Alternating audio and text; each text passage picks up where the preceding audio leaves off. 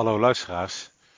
Jarenlang heb ik mogen spreken bij de brug en uh, nu is de brug helaas gestopt. Maar ik spreek af en toe nog wel in de regio, uh, zoals deze preek die ik half april in de Baak heb, in Eindhoven heb gegeven. Ik zal deze toespraken nog een tijdje uploaden op het kanaal van de brug, uh, maar toch ben ik wel van plan om een eigen podcastkanaal te starten, als hier voldoende interesse voor is. Um, ik zou fijn vinden als je me dat laat weten via info.brug.nu. Dan ga ik erover nadenken hoe ik dat in elkaar ga zetten.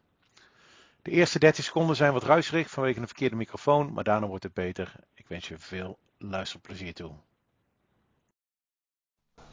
Stel je voor, je bent 12, 13 jaar oud. Je bent uh, christelijk opgevoed, in een fijn gezin, een welvarend gezin. Je ouders hebben je verteld over God. Hoe God alles in zijn hand heeft. Het beste met je voor. God almachtig is, soeverein. En dat je nooit hoeft te twijfelen in je leven dat God bij je is. En je gelooft dat. Hoe gaat het zelf? Je gelooft dat en je groeit op in die werkelijkheid.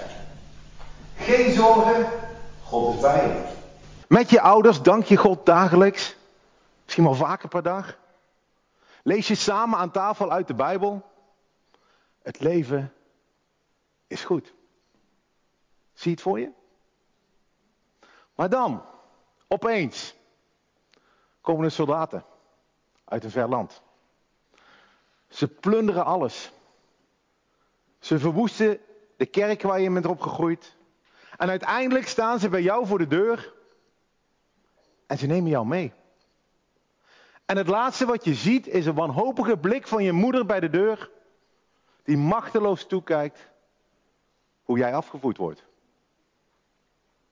Waar, waar is die almachtige God? Denk je bij jezelf. Maar veel tijd heb je niet om daarover na te denken, want je moet honderden kilometers lopen door de woestijn. Onderweg word je nog even aan de kant genomen. En zorgen ze ervoor dat je later geen kindjes meer kan krijgen. Je gilt het uit van de pijn. Maar niemand lijkt zich om jou te bekommeren. God lijkt eindeloos ver weg. En na een uitputtende reis kom je in een vreemde stad, in een vreemd land, waar je allemaal occulte dingen moet gaan bestuderen. Waar je eten moet eten waarvan God gezegd heeft dat je er eigenlijk vanaf moet blijven.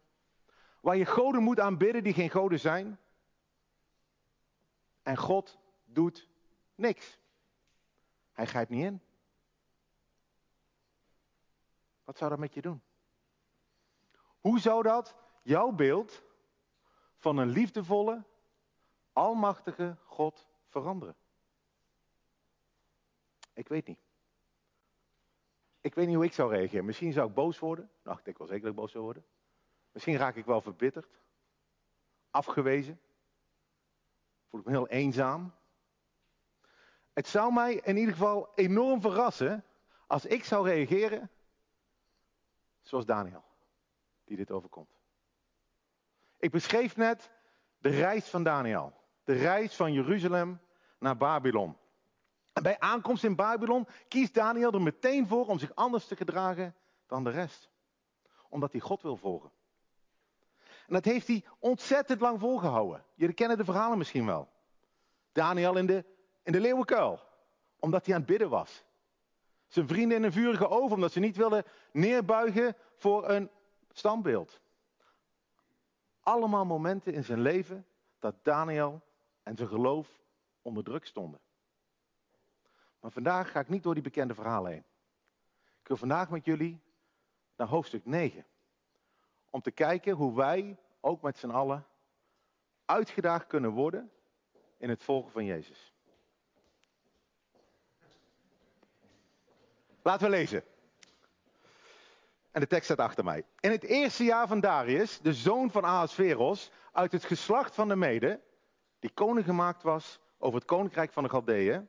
In het eerste jaar van zijn regering merkte ik, Daniel, in de boeken het aantal jaren op waarover het woord van de Heere tot de profeet Jeremia gekomen was. 70 jaar zouden na de verwoesting van Jeruzalem voorbij moeten gaan. Hoofdstuk 9 begint met het eerste jaar van Darius, die ook Cyrus genoemd wordt, of Xerxes. Het is 538 voor Christus. Hoe oud is Daniel nu? Iemand enig idee? Ongeveer? 80, ja? We weten niet precies, hè? maar als hij tiener was, zoals ik toen net suggereerde, toen hij afgevoerd werd, zijn er nu bijna 70 jaar voorbij gegaan. En al 70 jaar zit hij in Babylon, eh, misschien wel in een mooi huis, misschien wel met een mooie baan, maar gevangen. Want hij mag niet weg. Het liefste wat hij wil is terug naar Israël. Hij is op de leeftijd dat zijn ouders waarschijnlijk al overleden zijn. Dus alle hoop die hij nog had om het zien van zijn moeder en zijn vader, die zijn waarschijnlijk vervlogen. Wat voor vragen zou Daniel hebben op deze leeftijd? 70 jaar lang. Waar was God? Waar is God toen al die ellende hem overkwam? Maar kijk eens wat hij doet. Kijk eens wat Daniel aan het doen is. Hij is de Bijbel aan het lezen. Hij is de profeet Jeremia aan het lezen. In, in het verhaal van de leeuwenkal hoor je er al iets van. Dat hij al drie keer per dag bidt tot God. Drie keer per dag. 70 jaar lang. Dat is 75.000 keer. Dat is echt veel. Moet je voorstellen. Daniel heeft een relatie met God. En zo ziet zijn leven eruit met God. Hij praat met God door te bidden. En hij luistert naar God door de Bijbel te lezen. Al 70 jaar lang. Hoe hou je dat vol als je omstandigheden niet veranderen? Als God niet ingrijpt en iets doet? Op een gegeven moment denk je toch, die Bijbel, die heb ik toch al gelezen. Had maar de helft, hè? Had alleen maar het Oude Testament. Die heb je dan toch al een keer gelezen? En misschien wel twee keer, misschien wel drie keer. Op een gegeven moment ken je die teksten toch wel van buiten. Maar na 70 jaar spreekt God tot Daniel door deze tekst. En Daniel ontdekt iets in de tekst wat hij nog nooit eerder op deze manier gelezen heeft. Hij ziet een reden waarom hij in Babylon zit. Hij krijgt inzicht in een tekst van Jeremia. En dat zijn de teksten in hoofdstuk 25 en 29. Dat die gaan over de periode waar hij in zit. Dat God al van tevoren gezegd heeft.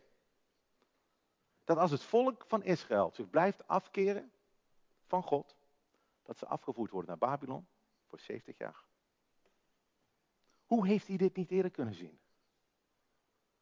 En plotseling realiseert hij zich, 70 jaar.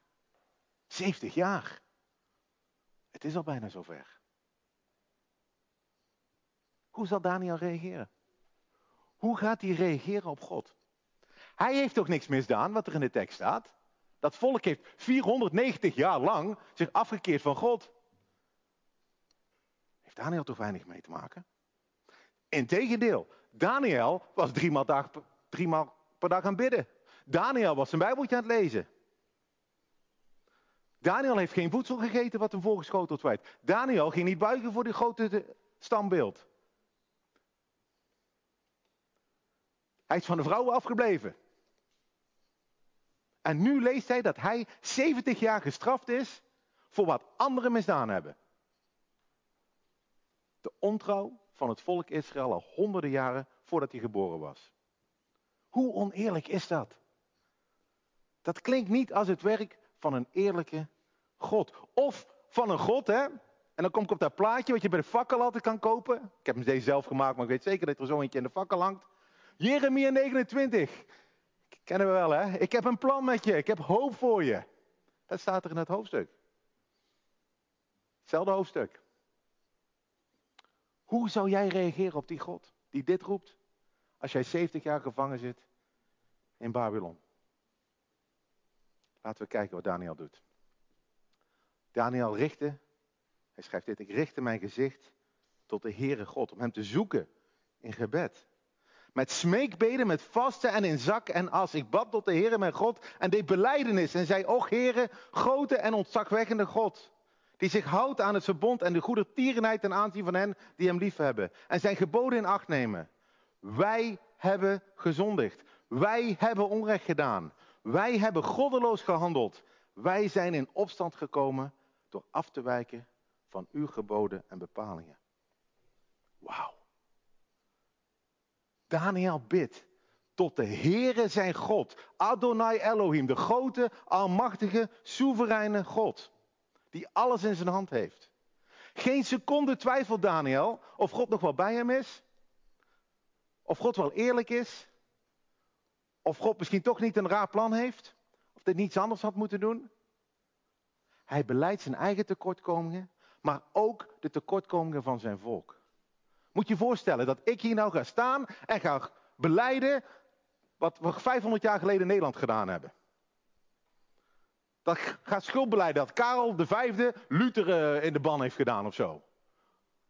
Ons koloniaal verleden. Heel veel discussie over. Niet roepen, hé, maar dat heb ik niet gedaan. Ik ben braaf geweest. Ik heb mijn Bijbeltje gelezen. Maar volledig eens zijn met het oordeel van God. Daniel doet dat en hij blijft doorgaan. Ik ga het niet allemaal voorlezen. Het zijn nog twaalf versen die ik even oversla. Waar hij continu hierop ingaat. Waar hij beleidt schuld van zijn volk en van hemzelf. En dan vraagt hij dit. Nu dan, God. Luister naar het gebed van uw dienaar en naar zijn smeekbeden. Doe omwille van de Heer. Uw aangezicht lichten over uw heiligdom dat verwoest is. Neig uw oor, mijn God, en hoor op. Open uw ogen om onze verwoesting en de stad te zien waarover uw naam is uitgeroepen. Heeft het over Jeruzalem. Want wij werpen onze smeekbidden niet voor u neer op grond van onze gerechtigheid, maar op grond van uw grote barmachtigheid. Heer, luister. Heer, vergeef. Heer, sla er acht op en doe het. En wacht niet langer omwille van u zelf, mijn God. Over uw stad en over uw volk is immers uw naam uitgeroepen. Daniel doet een beroep niet op zijn eigen goedheid, niet op zijn eigen trouw, niet op zijn gebed, niet op zijn bijbelleesactiviteiten, niet over zijn kerkgang, maar op de naam van God en de barmhartigheid van God, de karakter van God zelf, waar we net over gezongen hebben. En hij smeekt God, God, doe wat u beloofd heeft aan de profeet Jeremia. Dat de tijd in Babylonië echt beperkt zal blijven tot 70 jaar. Dat snel voorbij mag zijn. Dat Israël, en misschien hij zelf, snel terug mogen naar dat beloofde land. En nu verwacht je misschien, ik in ieder geval wel, dat God heel hard ja gaat roepen. Op zo'n man die dit zegt, die op zijn knieën gaat, die dit beleidt. En met een krachtig gebaar heel Babylon plat gooit en Daniel oppakt, zoals bij Star Trek, en dat hij dan neerkomt, op in Israël. Maar dan moet ik je terugstellen. Daniel komt nooit meer terug in Israël. Hij gaat sterven in Babylon. Wat een depressief verhaal. Jaco, waarom heb je deze gast uitgenodigd? Ik had ook gehoord dat hier geen schermen hingen tegen aanstekers en zo. Dat is heel fijn. We horen graag een positief verhaal, toch? Op zondagochtend. Daarom zijn we hier gekomen. Misschien ben je hier voor het eerst. En dan denk ik, ik ga een keer naar de kerk op zondag. En dan kom je hier en dan krijg je een geweldig verhaal over een jongen die afgevoerd wordt naar land en nooit meer terug mag. En ja, God is bij je. Jacob vertelde me dat jullie bezig zijn met een themaserie. En die themaserie heet Uitgenodigd en Uitgedaagd. En jullie hebben het heel veel over uitgenodigd gehad en dat is hartstikke mooi. Maar Jacob zei, begin jij eens een keer over uitdagen. Nou, dat, is, dat ga ik vandaag proberen. En als je dit verhaal hoort, hoe daag je dat dan uit? Hoe spreekt dat tot je? De reis van Daniel, die het zo lang volgehouden heeft met God. Die alle juiste dingen doet, hè, waar wij zoveel van kunnen leren. En toch, als je terugkijkt op zijn leven, is het niet eerlijk. Het is niet eerlijk. En God lijkt zo ver weg. Ik zal je vertellen over mijn reis met God. Tien jaar geleden zijn we begonnen met een kerk in Eindhoven. De Brug. Misschien heb je het wel gehoord, misschien ook niet. Het idee was dat mensen die niet kerkelijk zijn opgevoed in Eindhoven, zoals ik zelf, dat we die een plekje konden geven. Op een manier die aansprak op hun leven. Op een begrijpelijke manier kennis konden maken met God. En met christelijk geloof. En we, hebben dit echt als roeping ervaren. En hebben we ook getoetst. Zoiets doe je niet. Uh, je staat niet op een dag op en denkt, uh, oh, laten we een keer een kerk beginnen. Dat moet je vooral niet doen. Um, en ergens in mijn achterhoofd had ik het idee, Maarten, Als jij in die roeping gaat staan die God jou geeft, dan gaat God jou zegenen. Dan gaat het leven makkelijker worden. Want, want ik zet toch mijn hele leven in voor God. Na vier jaar, drie jaar, vier jaar, kreeg mijn vrouw een burn-out. Hé, hey, we deden dit samen. En zij doet dan de sociale kant en ik doe de praatkant. Hoe, hoe gaat dit nou worden? Je moet mij echt niet op pastorale hulpverlening zetten. Dan gaat het mis. Waar is God? Misschien moeten we even snel bidden. Dan geneest ze van een burn-out. Nou, we zijn acht jaar verder. En het is wel beter, maar het is nog zeker niet genezen.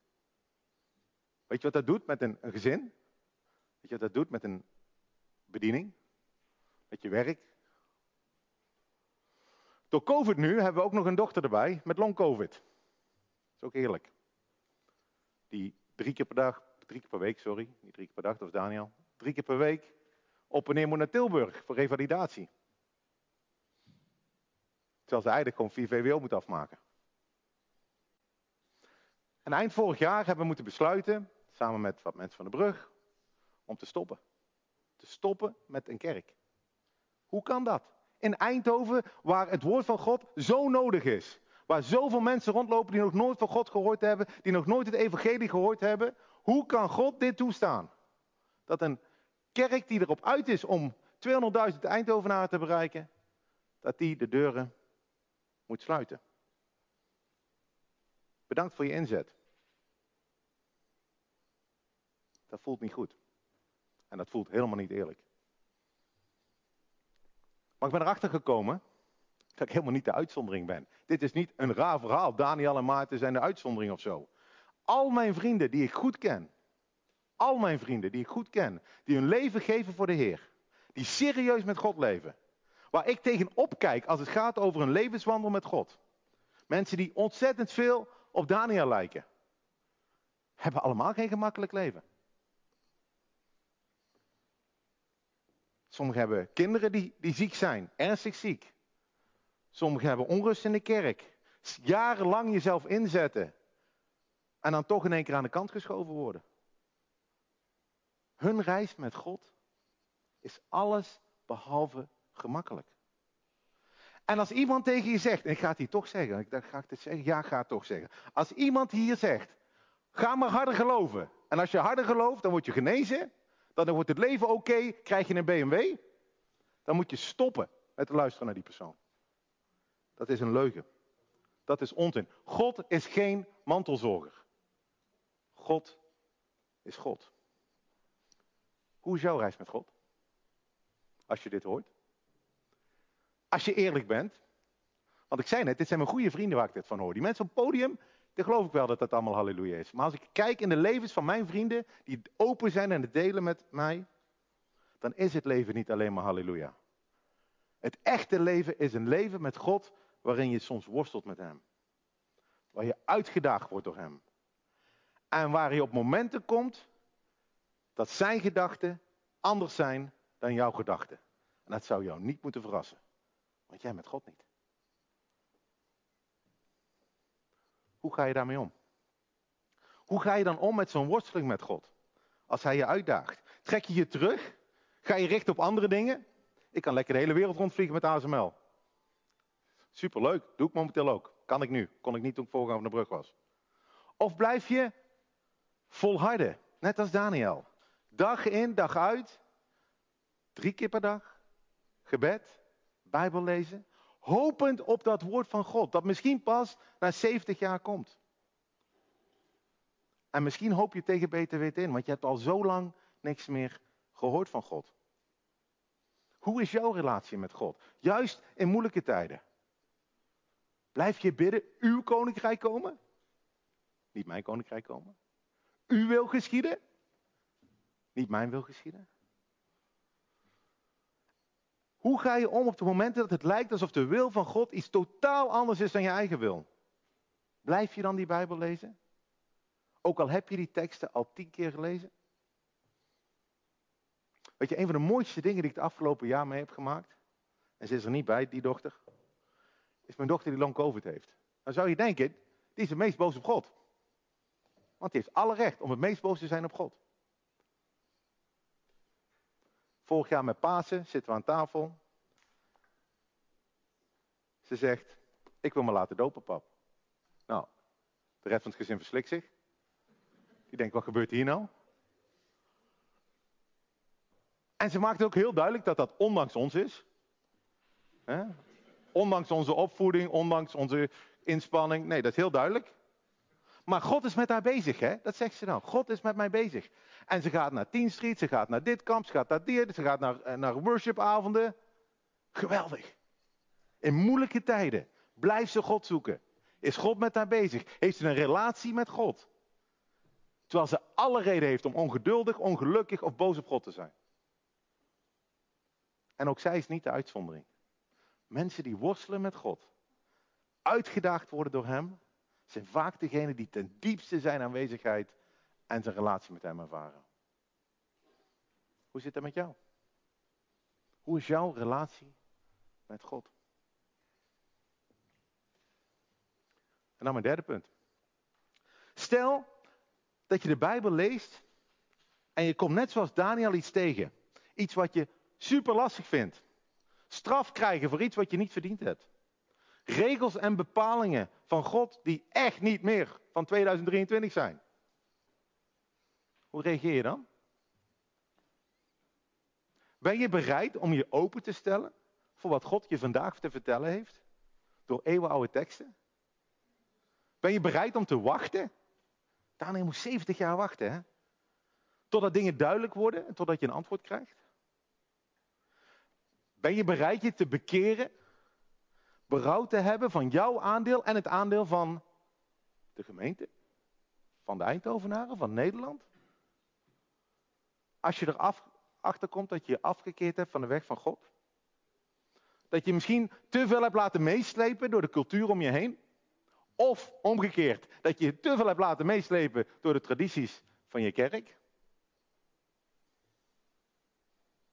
Zonder meteen te roepen dat het allemaal aan jou ligt.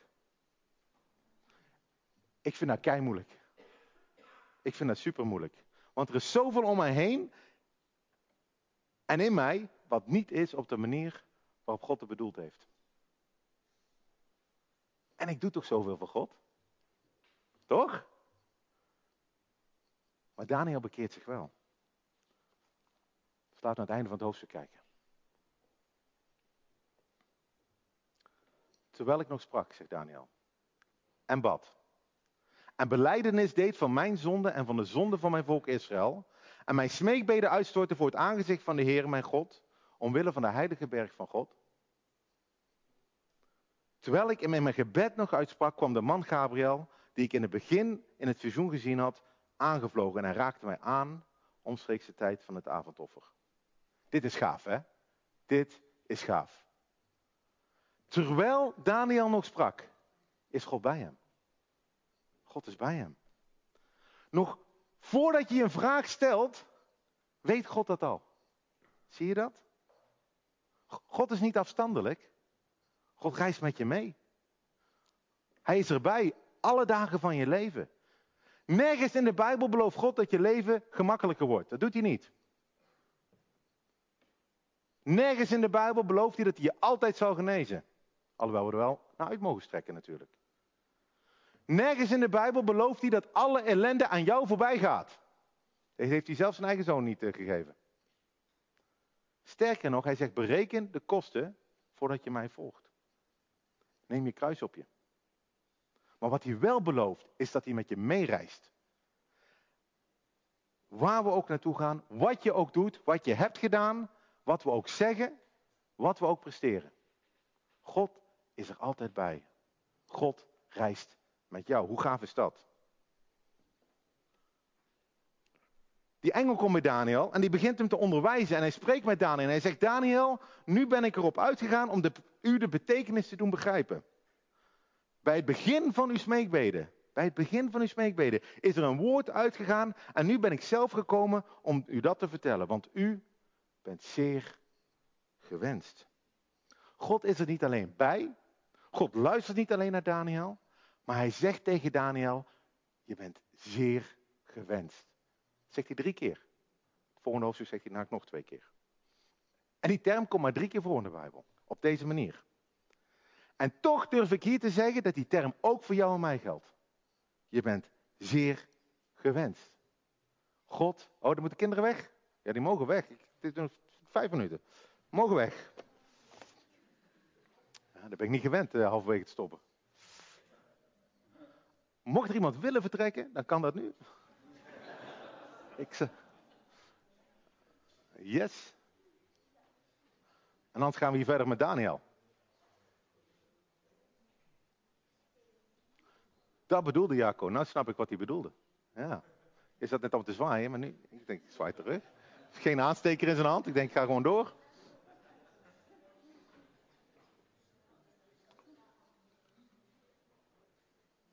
God zegt dat Daniel zeer gewenst is. En dat geldt ook voor jou en mij. God heeft jou en mij oneindig lief. En omdat hij je zo lief heeft, wil hij een relatie met je. Hij wil tot je spreken door zijn woord, de Bijbel. En hij wil van jou horen door gebed, dat je met hem kan spreken. Blijf dat doen. Drie keer per dag, vijf keer per dag, tien keer per dag. Maakt niet uit. Op ieder moment van de dag als je dat wilt. En hoe weet ik dat, dat God ons zo lief heeft? Omdat dat in de Bijbel staat. Dat lees ik keer op keer. God had ons zo lief dat hij zijn enige geboren zoon, Jezus, aan ons gegeven heeft. Om te sterven voor onze fouten en voor onze tekortkomingen. En dat is ook, Daniel is nog voor Jezus, dat is ook het geweldige nieuws dat Daniel krijgt. Voor hem was dat misschien niet zo duidelijk als voor ons, hè? En God heeft een, een handje, en daar ga ik nou niet in die valkuil trappen, om met allerlei rekensommetjes te komen in zijn woord. En dat, dus ik ga niet over de getalletjes hebben nu, want daar zijn we nou, kan ik een keer terugkomen, dan kan ik een keer over getalletjes hebben, maar dat gaan we niet doen. Maar kijk eens wat hier staat, op het einde van het hoofdstuk. 70 weken zijn er bepaald over uw volk en uw heilige stad. Waarom? Om de overtreding te beëindigen. De zonde te verzegelen. De ongerechtigheid te verzoenen. En om een eeuwige gerechtigheid tot stand te brengen. Hoe gaaf is dat? Om visioenen en profeten te verzegelen en om de heiligheid van heiligheden te zalven. Daniel krijgt te horen dat het over 70 weken, 70 profetische weken, dat het goed komt. Er komt een eeuwige gerechtigheid.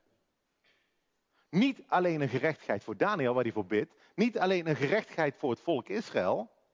Maar een eeuwige gerechtigheid voor alle volken. Alle naties. Voor jou en voor mij. En hoe doet God dat? Volgende vers. U moet weten en begrijpen vanaf de tijd dat het woord uitgaat om te laten terugkeren en om Jeruzalem te herbouwen, tot op de Messias de Vos, en dat mag je thuis gaan uitrekenen als je dat leuk vindt, verstrijken er zeven weken en 62 weken. En dan mag je 63 keer 7 doen en uh, mag je gaan rekenen hoeveel jaren dat ongeveer zijn, maar prima. Plein en gracht zullen opnieuw gebouwd worden, maar wel in benauwde tijden. En na 62 weken zal de Messias uitgeroeid worden. Vorige week gevierd. Maar het zal niet voor hemzelf zijn. Afstandje. Niet, alle tijden, niet alle data. Er komt de Messias, zegt God tegen Daniel. Een koning die uitgeroeid zal worden, maar niet voor zichzelf. God houdt zoveel van je dat hij Jezus stuurt, zijn zoon, die nog beter dan Daniel leefde. Zelfs een perfect leven leidde. Die ook niet kreeg wat hij verdiende. Sterker nog, die uitgeroeid werd, staat hier. Aan een kruis. Vorige week mijn Pasen gevierd. Waarom? Om de overtreding te beëindigen en de ongerechtigheid te verzoenen en om een eeuwige gerechtigheid tot stand te brengen. Daniel bidt in zijn ellendige situatie voor herstel van zijn land, voor Israël, voor dat moment. En dat hij terug mag keren. Maar God is met iets veel groters bezig. God heeft een veel groter plan. Herstel van gerechtigheid, niet alleen voor Israël, voor de hele wereld. En voor altijd, tot een eeuwigheid. Met als gevolg dat wij 2500 jaar later hier zitten in Eindhoven, met elkaar, om te vieren wat Jezus gedaan heeft. En wij kijken ook uit naar dat moment dat die eeuwige gerechtigheid ook hier plaatsvindt. Naar de wereld die komen gaat. En God daagt ons uit, ons allemaal, om Hem te volgen, met Hem op reis te gaan, wetende dat Hij bij ons is, maar ook wetende dat de reis die Hij met ons gaat, misschien niet de reis is die wij gekozen hebben. Laten we zijn woord lezen. Toepassen in ons leven, hoe moeilijk dat soms ook is. Met Hem in gesprek gaan. Onze onvrede uiten tegen Hem als wij dingen niet fijn vinden. Maar echt die relatie aangaan waar je open en eerlijk met God communiceert. Want dat is waar God ook zo naar verlangt. En mogen we weten dan dat de almachtige God het oneindig veel beter weet dan jij en ik. Eindeloos. Dat wat er ook in ons leven gebeurt, Hij het allemaal ten goede kan gebruiken. Ook al zien we dat niet. Heer, uw koninkrijk komen. En mogen uw wil geschieden.